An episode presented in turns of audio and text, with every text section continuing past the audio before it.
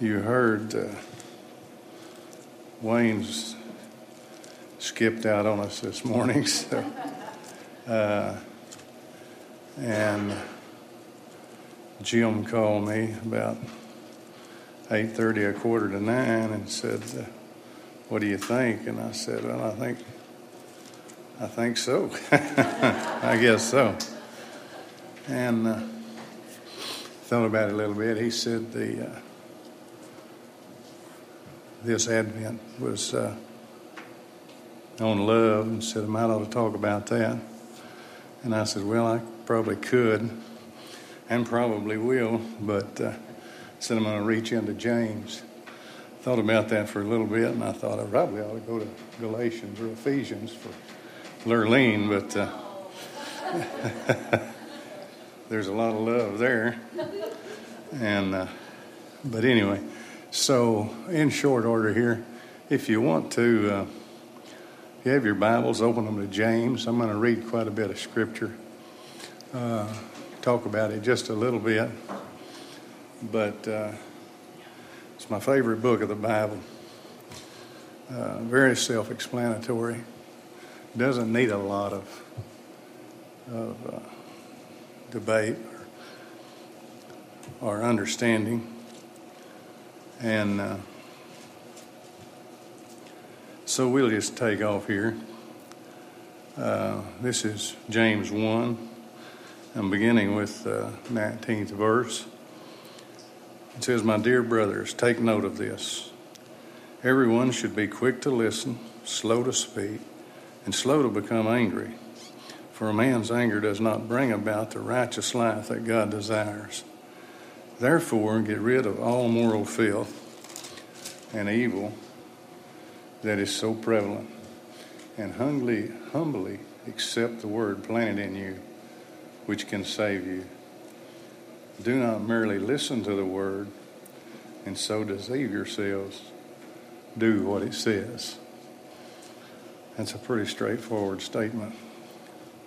Do what it says.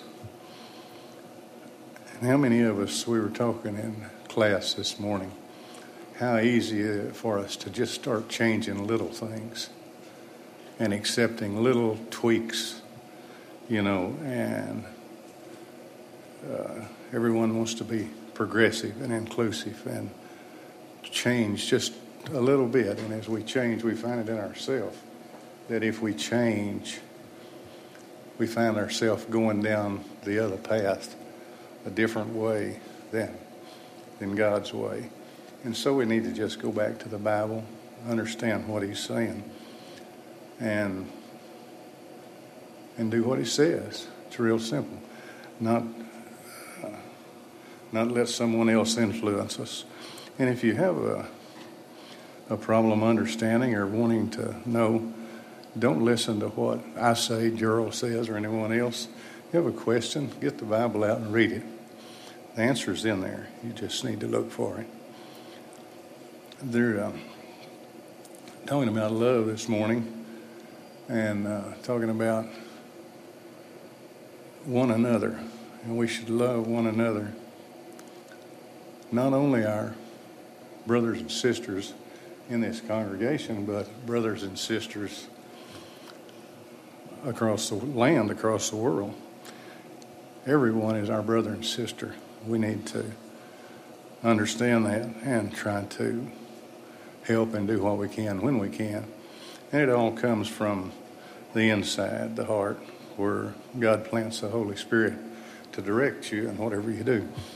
So I'm going to skip on over here. Uh, this is uh, second chapter, 14th verse, and I'm going to read some here. Just consider, uh, consider, think about what I'm reading. This is this is God's word. What good is it, my brothers, if a man claims to have faith but has no deeds? Can such faith save him? Suppose a brother or sister is without clothes and daily food. If one of you says to him, Go, I wish you well, keep warm and well fed, but does nothing about his physical needs, what good is it? In the same way, faith by itself is not accompanied by action is dead. But someone will say, You have faith, I have deeds. Show me your faith without deeds, and I'll show you my faith by what I do. You believe, excuse me, you believe that there is one God. Good. Even, even, even the demons believe that and shudder. You foolish man, do you want evidence that faith without deeds is useless? Was not our ancestor Abraham considered righteous for what he did when he offered his son Isaac on the altar? You see that his faith and his actions were working together, and his faith was made complete by what he did. And the scripture was fulfilled that says, Abraham believed God, and it was credited to him as righteousness. He was called God's friend.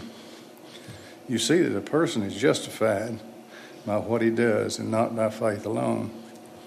In the same way, was not even Rahab the prostitute considered righteous for what she did when she gave lodging to the spies and sent them off in a different direction?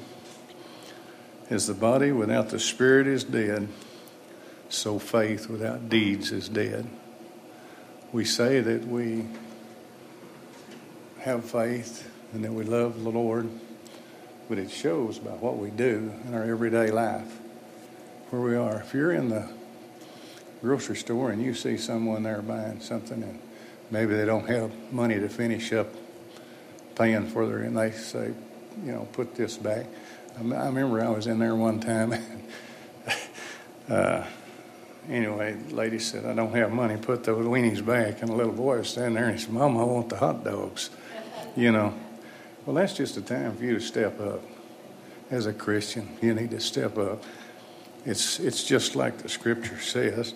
If, you know, if a man asks you for a coat and food and you tell him to be warm and well fed and go on your way, you're not you're not following your faith. You're not doing what God expects of you, what He wants you to do. I'm going to sneak on over here and get into some that's going to step on your toes and my toes, but this is the Word of God. And I laugh quite often and I don't like to really mention a lot of names from the pulpit, but I'm going to mention Sylvia's because we always talk about this. And it's that our tongue takes off before our brain or our heart moves. And so this is good stuff from the book of James. And if you'll follow me reading, love for you to do that. It's the third chapter. It says, Taming the Tongue. Not many of you should presume to be teachers, my brothers, because you know that we who teach will be judged more strictly. And that's something that needs to be embedded in all of our teachers, myself and everyone that speaks the Word of God or tries to teach it. We all stumble in many ways if anyone is never at fault in what he says, he is a perfect man, able to keep his whole body in check. When we put the bits in the mouths of horses, excuse me, we make them obey us. We can turn the whole animal. Or take ships as an example. Although they are so large and are driven by strong winds, they are steered by a very small rudder wherever the pilot wants to go. Likewise, the tongue is a small part of the body, but it makes great boast. Consider a great forest is set on fire by a small spark. The tongue also is a fire, a world of evil. Among the parts of the body, it corrupts the whole person, sets the whole course of his life on fire, and itself is set on fire by hell. All kinds of animals, birds, reptiles, creatures of the sea are being tamed and have been tamed by man. But no man can tame the tongue. It is restless, evil, full of deadly poison. With the tongue we praise our Lord and Father, and with it we curse men who have been made in God's likeness. Out of the same mouth comes praise and cursing. My brothers, this should not be. Can both fresh water and salt water come from a spring? My brothers, can a fig tree bear olives or grapevine bear figs? Neither can a salt spring produce fresh water. Excuse me. Anyway, that is God's word about our tongue. And how many of us so often speak without thinking and the feelings that we hurt? Ken, you always heard the old adage you can't put the toothpaste back in the tube. And when you say it, it's gone. And even though you can go and apologize, do whatever you want, it's still there. It's still in the heart of that other person. There's a thought that comes to my mind as I'm talking about that is that it says in Scripture, and I'm not going there, but if you bring your offering to the Lord's table, to the temple, and you have a quarrel with your brother or sister, that you should put your offering down and go settle that account if you have a hardness in your heart. And it says that God won't accept your offering if you don't take care of that. And I heard one minister, I'll just put it in his context because I thought it was pretty self explanatory and, and funny at the same time. He said, Your prayer goes up to heaven and comes back and bounces back off your bald head because he's not going to listen to you. And the thing about it is, there's a lot of truth in that. God's not going to pay attention to you if you're not doing what He asks of you. and I apologize for the drainage and I'm going to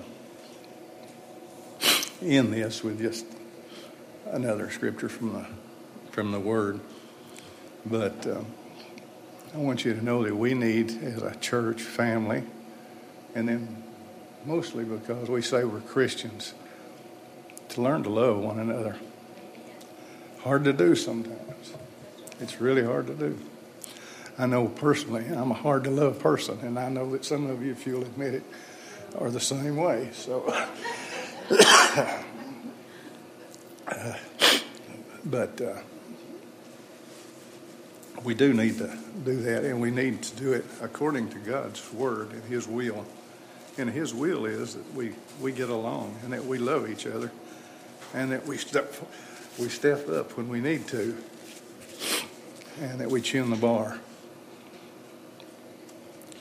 This, uh, scripture is going to be fourth chapter, 11th verse. Brothers, do not slander one another. Anyone who speaks against his brother or judges him speaks against the law and judges it. When you judge the law, you are not keeping it, but setting in judgment on it. There is only one lawgiver and one judge, the one who is able to save and destroy. But you, who are you to judge your neighbor? So instead of judging, we need to love one another, and we need to make a concerted effort to do that in our heart. Thank you. Appreciate it. we need to make an effort to do that, and that comes internally. That's not externally. I can't do that today and then do it tomorrow. We need to make that change in our heart.